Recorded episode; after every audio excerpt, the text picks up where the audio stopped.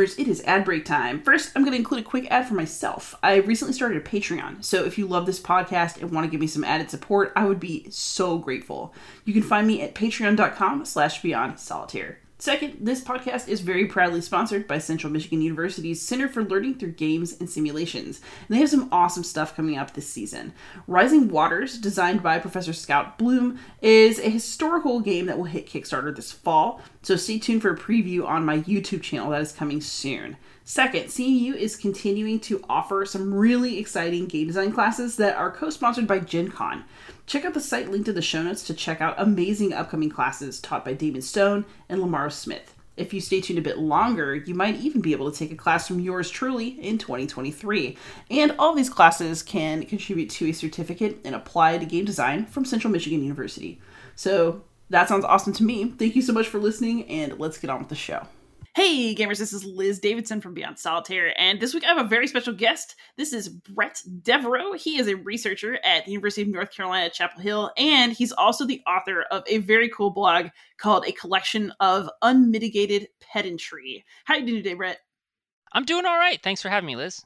Yeah, it's great to be on here. So actually, um, I reached out to you because you were interviewed in a really interesting piece for the Atlantic about Europa Universalis. So this is mostly a board game um, podcast.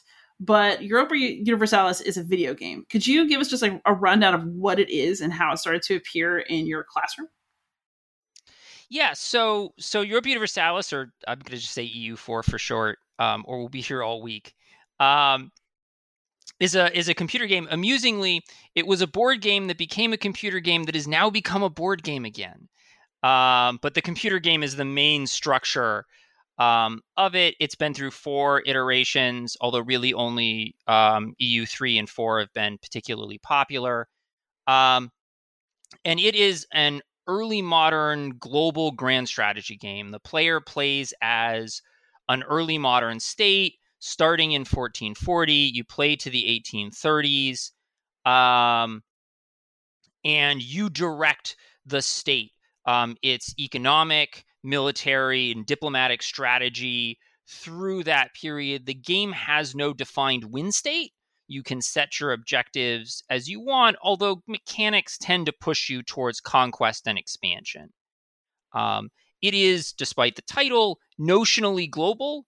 You can play any state, um, which is actually really remarkable in in the computer game space, where generally only a handful of states are usually playable.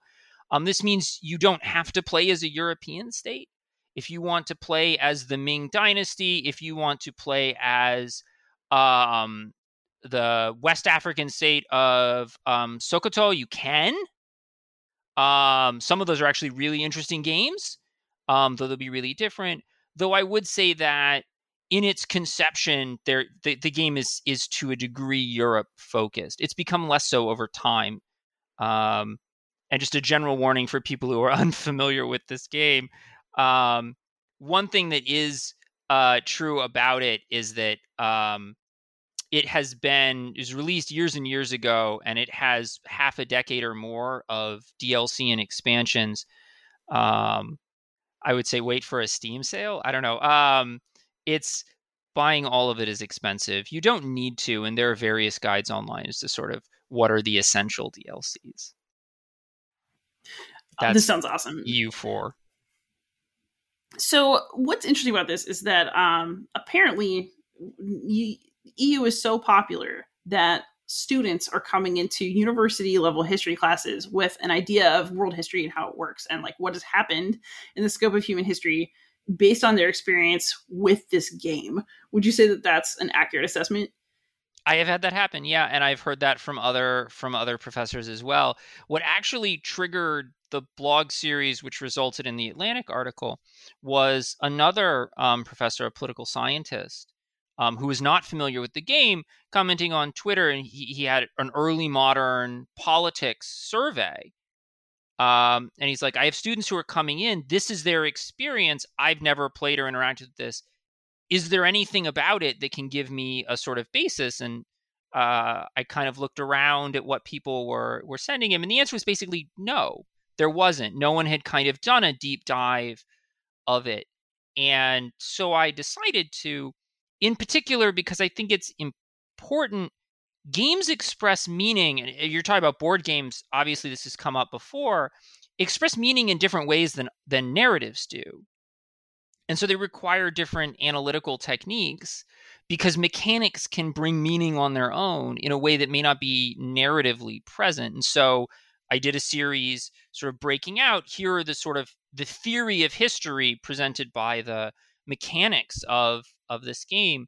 Um, a, a lot of people read it. It got featured in the Atlantic. I actually have had some chats with the devs, um, which is a little wild. Uh, but apparently it got read over at Paradox. Um, they liked it. Uh, not everything I say about it is positive, but they're pretty open to criticism, which is nice. Um, but yeah, and um, and certainly gaming in general, and particularly the expanding computer gaming space, but also tabletop wargaming. Um, this informs what students bring with them into the classroom. It, it and and I think in part because we academics tend to be old fuddy duddies. Um, you know, my generation is sort of the first generation that sort of come through as gamers from from the beginning.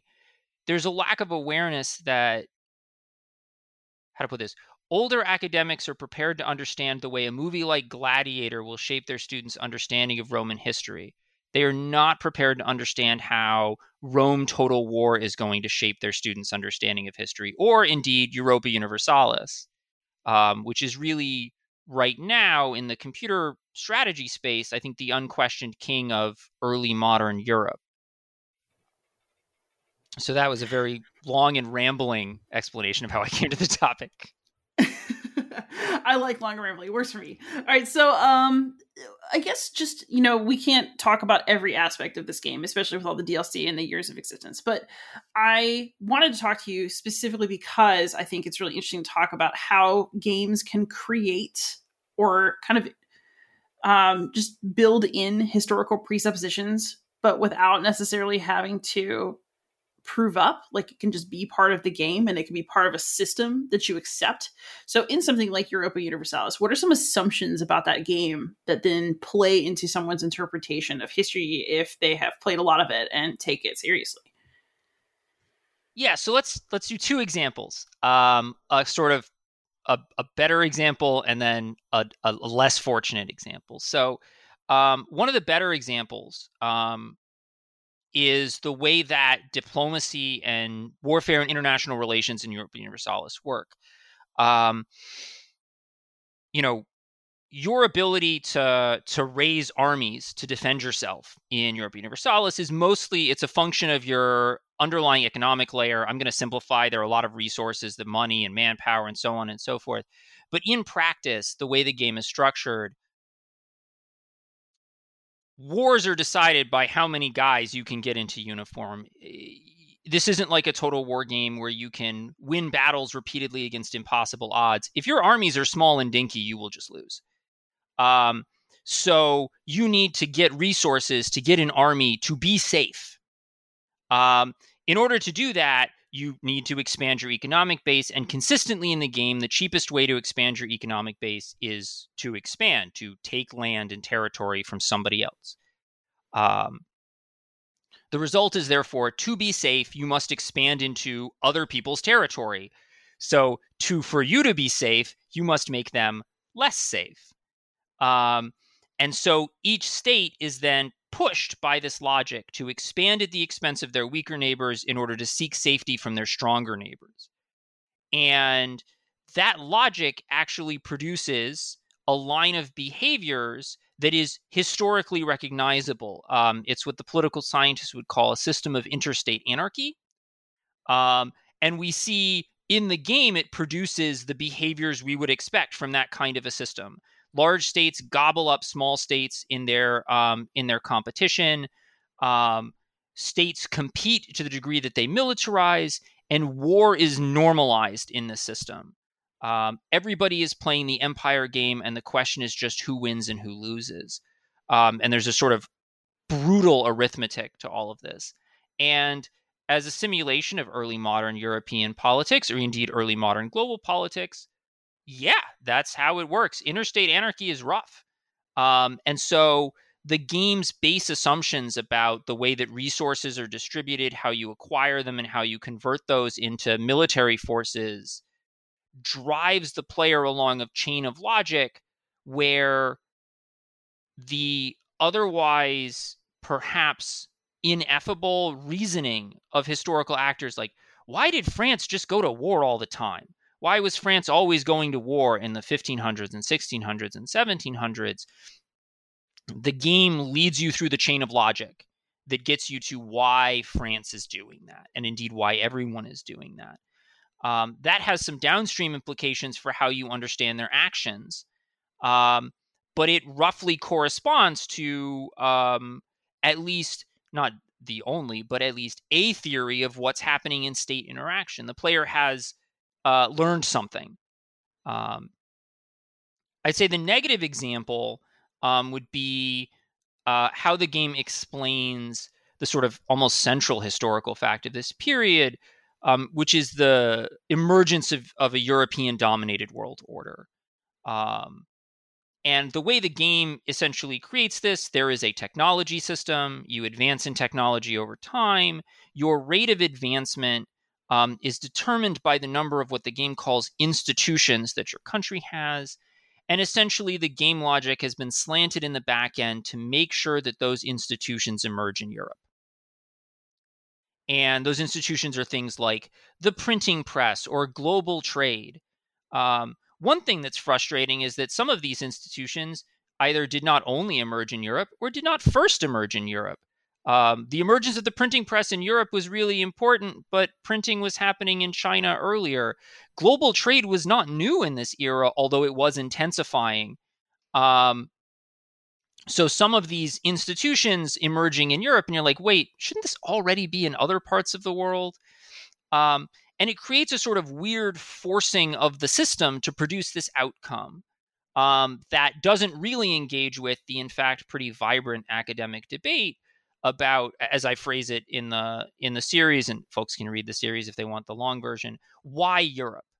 Um, which is sort of is in fact a a very debated question about is it geography? Is it the ways that gunpowder developed? Is it the fragmentation of European states? Is it that European states were uniquely driven by competition? Is it an impact of colonialism? Is it you know? Um, and the game doesn't really effectively engage with with those answers. It has this very gamey system um, that I think might lead a player to assume that um, you know why Europe? Well, it's because the Europeans were really clever and came up with the printing press. Mm, no, so have um so students come into your class having to unlearn things that they had previously learned from video games, like have we gotten to that point in terms of intellectual development of history students? Oh yeah. Um oh yeah. Although I will say that the the Total War franchise is more often the culprit here. Um that students have assumptions about how ancient battles and armies worked that are not necessarily based on how ancient battles and armies worked. They're based on how they work in, in total war games. Um, but no, and you and you do come the students. It's sometimes hard to know where they have it, but they have a sort of a an understanding and a model of, for instance, of this why Europe question um, that is either very much oriented towards a, a, European exceptionalist answer in the sense of, well, it's because the Europeans were just very clever and came up with all of these ideas without engaging in a lot of the larger questions involved. Or it's a different version of European exceptionalism. The Europeans were simply uniquely evil and engaging in imperialism, and no one else was. Um, neither of which is, I think, a really accurate engagement with the question. Um, that is, it's it's much more complex, um, and so you do have you do have these sort of imported assumptions, um, which can be a little awkward. I think if you crack into it a little bit further, and if you get into the kind of the substratum, there's also not necessarily an assumption, but a viewpoint that a lot of these games encourage you rarely play as a character in these games. You play as a state. often in some of these games, you play as a state before the invention of a state. Civilization is like the worst offender here. You play as the French in 4000 BC.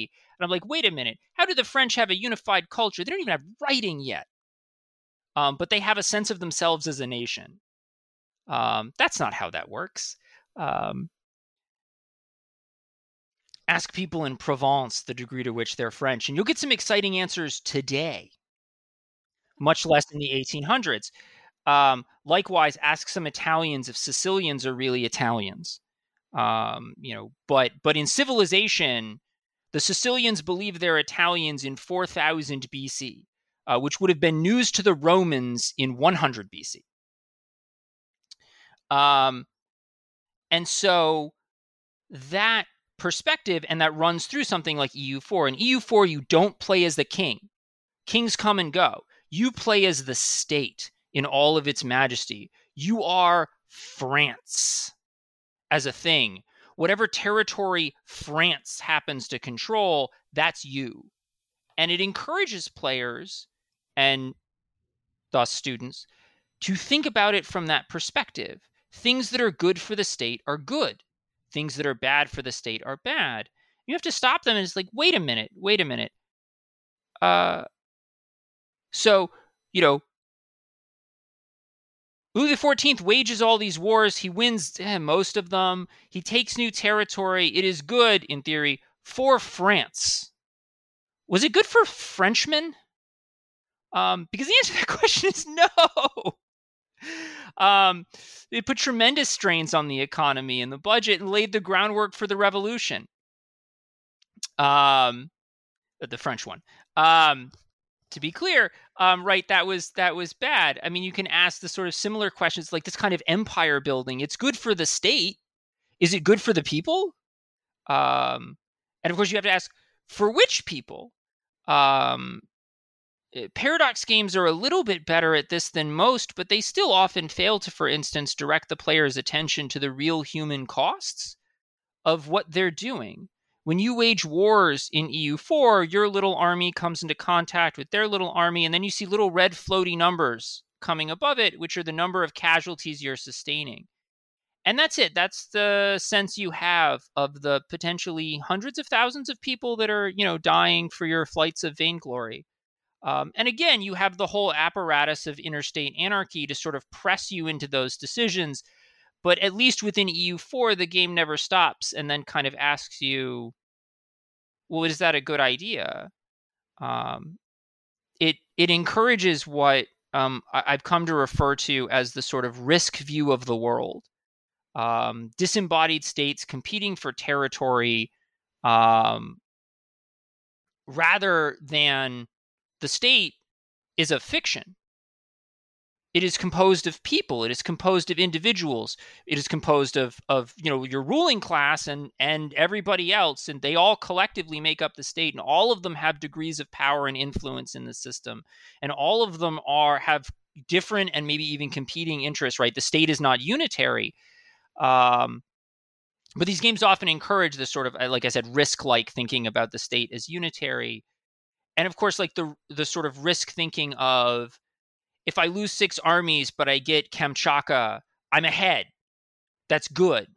And it's like yeah unless you were in one of those five armies then you're dead and somebody else has this territory. Maybe that's not great for you. Uh, briefly i will say and, and this is part of why i treated them both more or less together on the blog. In some ways the Victoria series, which takes place chronologically immediately after Europa Universalis by the same de- developer, is almost a response to this problem.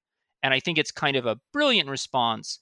Um, it redirects the player's attention to the impacts on people. It's also wildly less popular. Maybe that will change. Victoria 3 is coming out soon. Um, but it is it is much less popular than EU4 um, you know, managing factories is, I guess, a little more boring than world conquest. So you wrote some about this, but this all leads to the question, um, especially because with the good and the bad, this this game has so many historical kind of assumptions built in. Um, one of the reasons you chose to focus on Europa Universalis in particular is that you felt it had something to say and that its history is to a greater degree deliberate.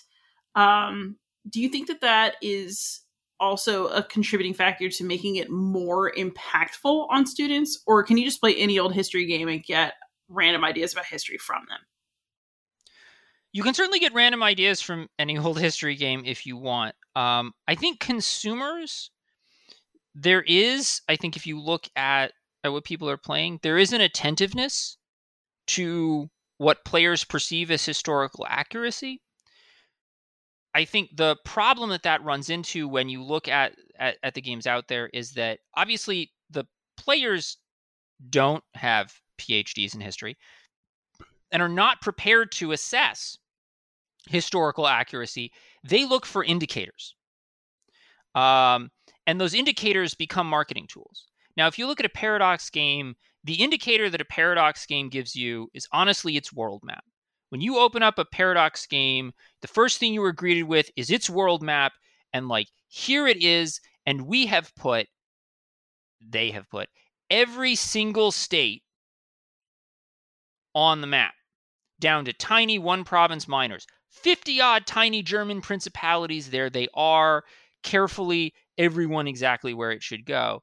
That level of detail is Paradox signaling to the player, we have put some thought into this. And that's great because they actually have put some thought into this. But you can do that and not put any thought into it. Um, and I've critiqued games on on on this. Um, I had a actually an extended review um, of um, Expeditions Rome, um, which actually got picked up by Foreign Policy, which was kind of hilarious. Um, for exactly this sort of uh, sort of thing that the game presented itself as as sort of with all the trappings of actually there's a lot of attention to the arms and armor a lot of untranslated latin words in the dialogue although in some cases um they weren't picking the right words. Um, well i mean they kept referring to their soldiers as legionarii and i'm like we're in the first century bc no one it's it's milites no one Legionarius is an adjective. It's not used substantively this way. Caesar does not talk this way. This is the wrong word. Um, like the most nitpicky of nitpicks, but it grated on my ears that I'm like, I have read too much Livy and Caesar. That's not, this is not how they would use that word. Um, but all of that Latin, um, and they, they brought in a, a Latin philologist to nail the pronunciation, and almost entirely they did. Uh, classical pronunciation, well done um, you know, it gives the player a real sense that like, oh, I'm gonna, I'm gonna, I'm gonna get some, some, con- some Roman content. There's gonna be some real stuff. And then, in terms of the geopolitics and the internal politics of the Roman Republic, it's a mess. And so you you can run into this situation where the the player does not have the means to assess the actual accuracy. They're going to see all the indicators because the indicators are good for marketing. Um, uh, you know, I, have also um, um, critiqued the recent Age of Empires. Um, that there was a real effort, a real marketing push for Age of Empires 4 to sort of stress its historical rootedness, but not to revise any of the game mechanics in a way that would make them more historically meaningful. It's it's the same Age of Empires it's always been, um, which is fine. I enjoy Age of Empires okay, but like if all you've added are you know some cutscenes with some some basic historical details, but you haven't added anything else. You've only added the appearance of historical accuracy. You've only added verisimilitude. You haven't added any actual veritas. Um, no, no actual truth. And so, so I think I think in part this then creates a sort of a need for a critical approach to some of these games that is historically informed because lord knows right the gaming press is not prepared to do that. Um, review after review praised expeditions rome for its historical accuracy as i am sort of banging my head on the table. I think the the winner is in in in act three um, there's a meeting of the Senate where I think in 12 lines of dialogue, they do 12 things you cannot do in a meeting of the Senate. I'm like, that's impressive. We're just breaking rules all over the place. We're proposing a dictator in the wrong way, in the wrong format, by the wrong person who's picked the only human being on the planet Earth he cannot nominate, um, which is an impressive feat because um, you can nominate anyone, literally anyone, to be dictator except yourself. Um, and just I was like, I was like, wow, like this is a heck of a scene. Like this process is just entirely wrong, top to bottom. Um, but it's it's presented with all these lovely Latin words. Um, and I'm like, great, I'm gonna have to, you know, in in my Rome survey, I'm gonna be deprogramming kids from like this scene. I mean, probably not because this was a small, like, is a small indie game and I don't I don't want to I don't want to rag on Expeditions Rome too much. Like it's it's fine, just don't take the history seriously. Um, but but there's that disconnect with how games signal how seriously you should take their history versus how seriously you should take their history, and and I think that that creates a, a need for historians to engage critically um, in the public space um, you know, as part of our kind of public history mission, um, in order to kind of provide that that critique. I actually really agree with that. I think that one of the biggest arguments that appears in board games, you know, it just kind of flares up on Twitter every so often, right? It's like, oh, it's just a game. You know, the theme is there because it's fun and it makes the game fun and you know you might have a really nice euro game with like a really good map and some yeah like maybe it's a roman theme and you've got some latin words but there are also some things that the game assumes historically that are wrong. And like this pops up in in arguments about games that have sort of colonial perspectives yes. Or, and yeah i mean like what is the obligation of a publisher to match their historical signaling of we're legitimate with like actually legitimate viewpoints. And then yeah, what is the responsibility of people who are in a position to comment historically um, to step in, especially when something's really wrong as opposed to like wrong but fun. Yeah, so I mean I think I tend to um I tend to in my critiques um I think you can have a game that has errors that are, for the most part, inconsequential. Um, Expeditions Rome is going to give you a really skewed vision of a vision of Roman history, uh, and I'm a little frustrated by its marketing. Um, if the accuracy marketing wasn't there, I would not have much of a problem with it. On the flip side, um, I got some blowback from Ubisoft um, when I called Assassin's Creed Valhalla a profoundly irresponsible game, um, and I, I, think so. Um, you know, there was a game that like they wanted to play with um, the Viking conquest of England, um, which is obviously an issue freighted with questions about colonialism and settlement and these sorts of things, and I, I, I think I demonstrated they didn't really engage with those themes responsibly at all. It's like here's your here is your religiously tinged colonialism theme park. Um, everybody's white, so you don't have to feel bad. So have fun being the the colonizer. And I'm like, that's mm, no. Um, you know, there's there is some responsibility that attaches to the subject matter, and certainly in the board game space, there are oh, too many examples to count where it's like, have fun colonizing Africa. And it's like, wait a minute though. Historically speaking, this was a deeply unpleasant set of issues. Couldn't couldn't these mechanics be put somewhere else? In a lot of cases, I look at those games like, couldn't couldn't these mechanics be something something else? Um, couldn't like could we be colonizing Mars and still use these mechanics? Um, and often, like the answer is yes. Um, so I think when the designer chooses the historical subject matter, some responsibility attaches to to attempt to deliver it not necessarily accurately but responsibly and part of that responsibility that i think attaches also has to do with how you then market the end product. Um, if you market the end product as silly and generally not rooted in in history, the responsibility is not zeroed, but it is lessened. Um, though I think that anytime you are dealing with colonialism, imperialism, genocide, racism, so on, right, the responsibility is high. Those are charged issues, um, and you need to you need to be careful about them. I'm not saying you can't touch them, but you need to be careful about them.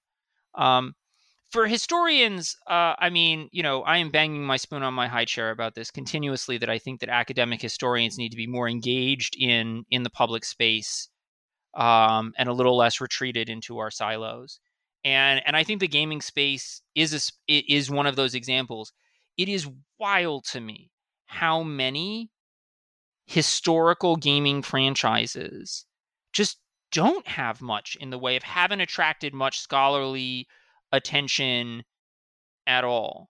Um, I will say that it's somewhat better in the ancient world because classics has this strain of reception studies. So the moment you say that Kratos in God of War is a Spartan, um, you have classicists writing articles on Medium or whatever about you know how this is the reception of of Sparta.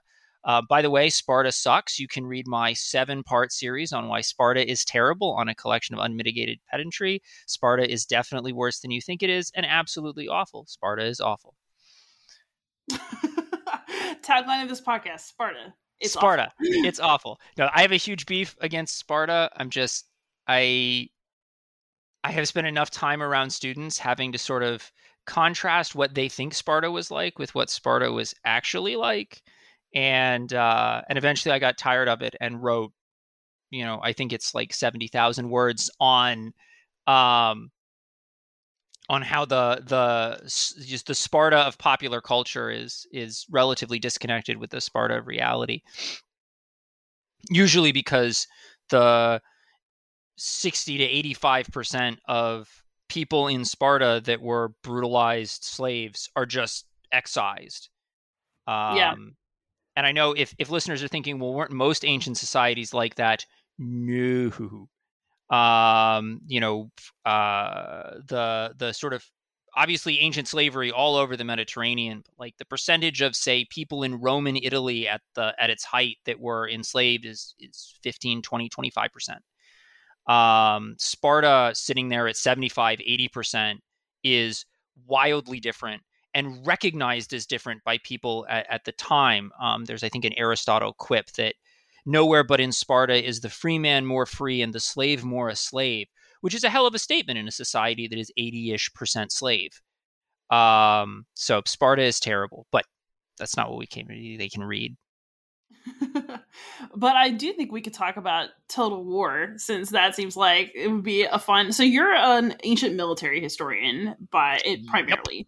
Um, so Rome Total War or like the Total War series, what kinds of assumptions do you have to kind of undo for people who have played the games? And also, I guess, was it deliberate or did they just slap a fun ancient theme on some war stuff in a video game and it has consequences for the future? Mostly that second thing. Um, you know, so the both Total War series, but the first more than the, both Rome Total Wars, but the first even more than the second, run into the problem that almost all video game content in the ancient world has, which is they play the hits. Um, which invariably means because history is really big, putting things next to each other that weren't.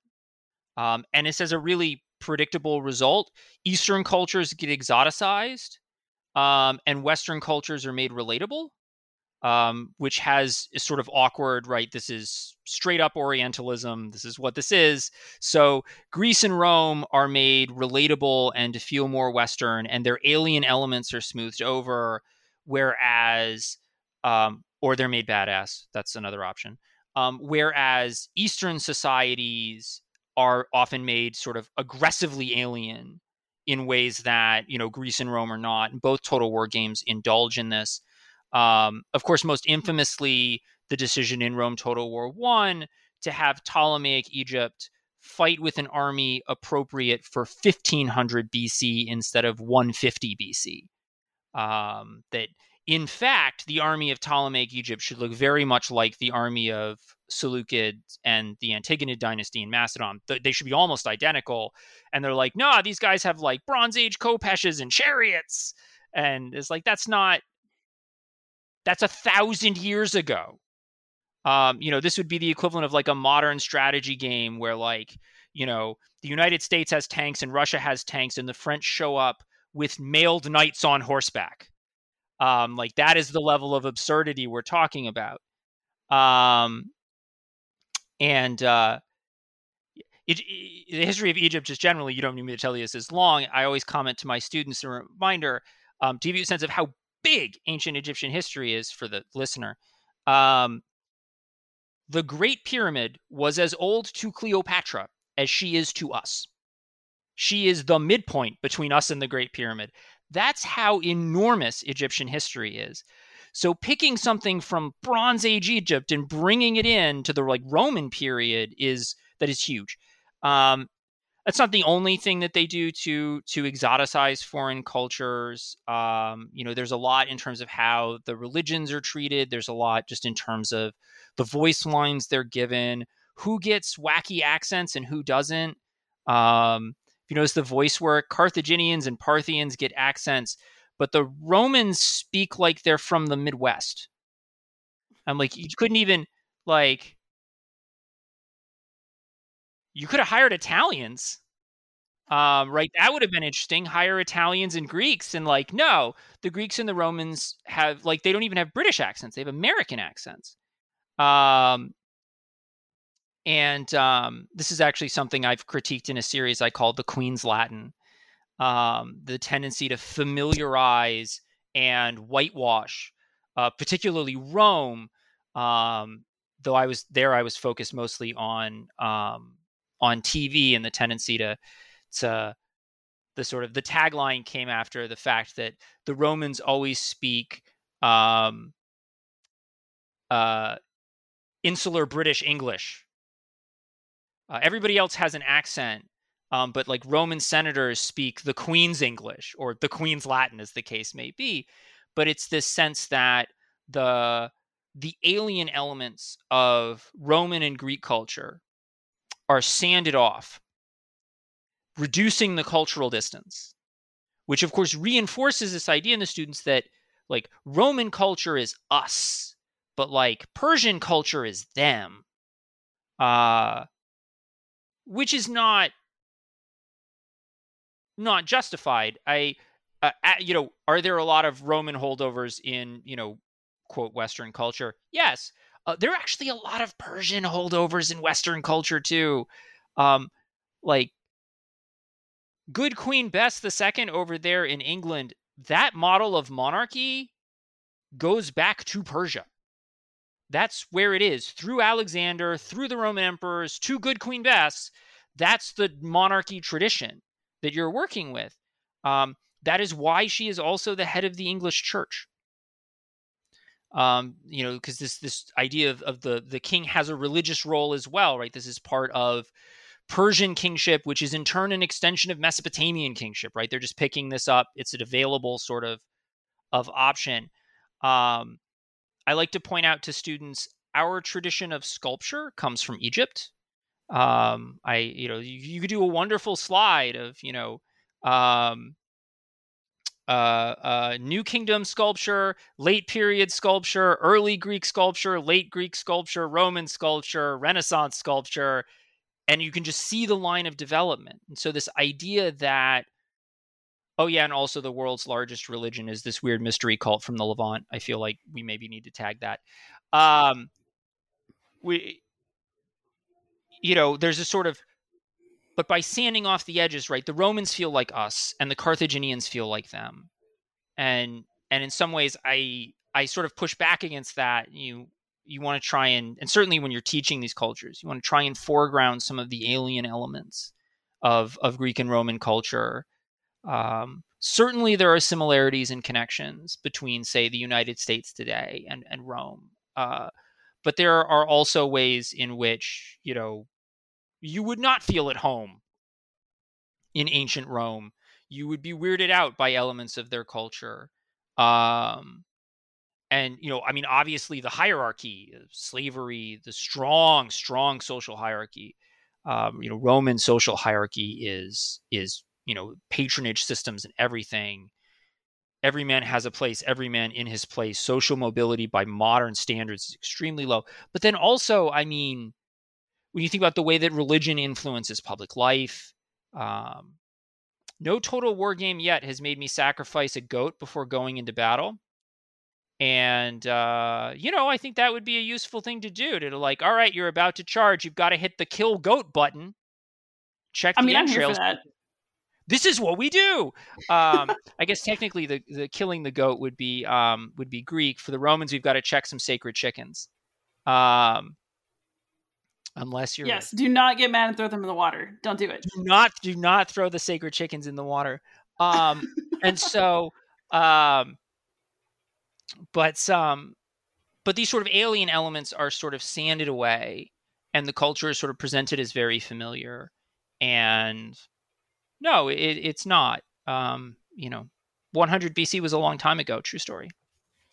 So this leads me to one more kind of big question, which is so we discovered by talking and you know through your blog and in your work that you can absolutely teach things about history through board games, whether I mean or video games in this case, whether or not those things are true.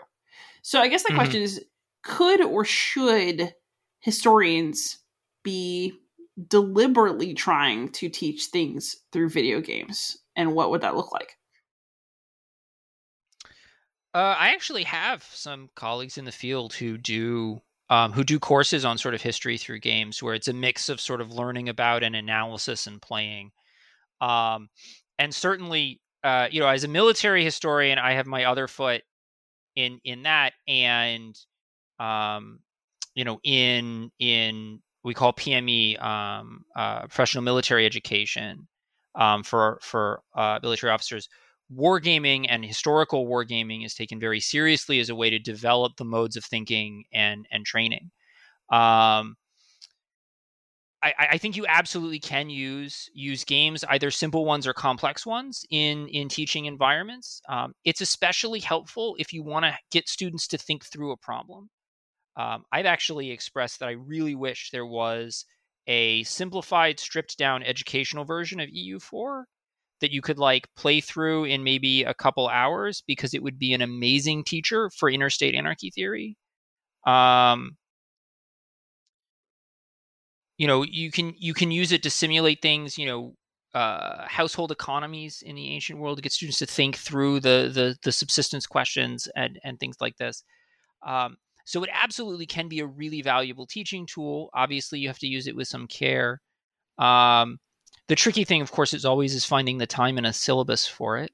Um, but it can be really useful, and of course, it's exciting and engaging to students. It gets them involved um, in a way, in a way that it, it, it might not. So, I mean, you definitely can, and obviously, the the big advantage for uh, you know board games here is is is the relative ease of production and and setup.